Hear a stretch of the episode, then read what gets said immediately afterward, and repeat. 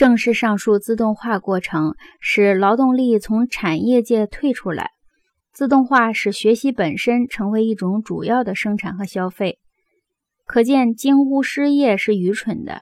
带薪学习正成为一种主导的就业方式，正在成为我们社会新财富的源泉。这是人的新社会角色。相反，机械时代老式的职业观念，即工人的分割任务和专门岗位的陈旧观念，在自动化条件下就丧失意义了。工程师们常说，随着信息水平的上升，几乎任何材料都可以被改造并用于任何目的。这条原理是理解电力自动化的关键所在。至于说电力，因为用于生产的电能独立于生产操作过程，所以。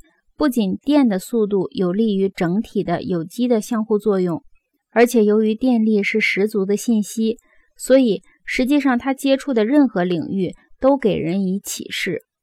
凡是接近于整体场瞬间联系的过程，往往都上升到有意识的水平。所以，计算机似乎能思考问题。显而易见，计算机可以用来被模拟意识过程。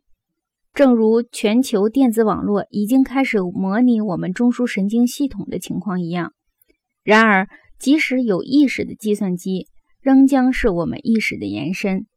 正如望远镜是眼睛的延伸，口技演员操纵的傀儡是口技演员的延伸一样。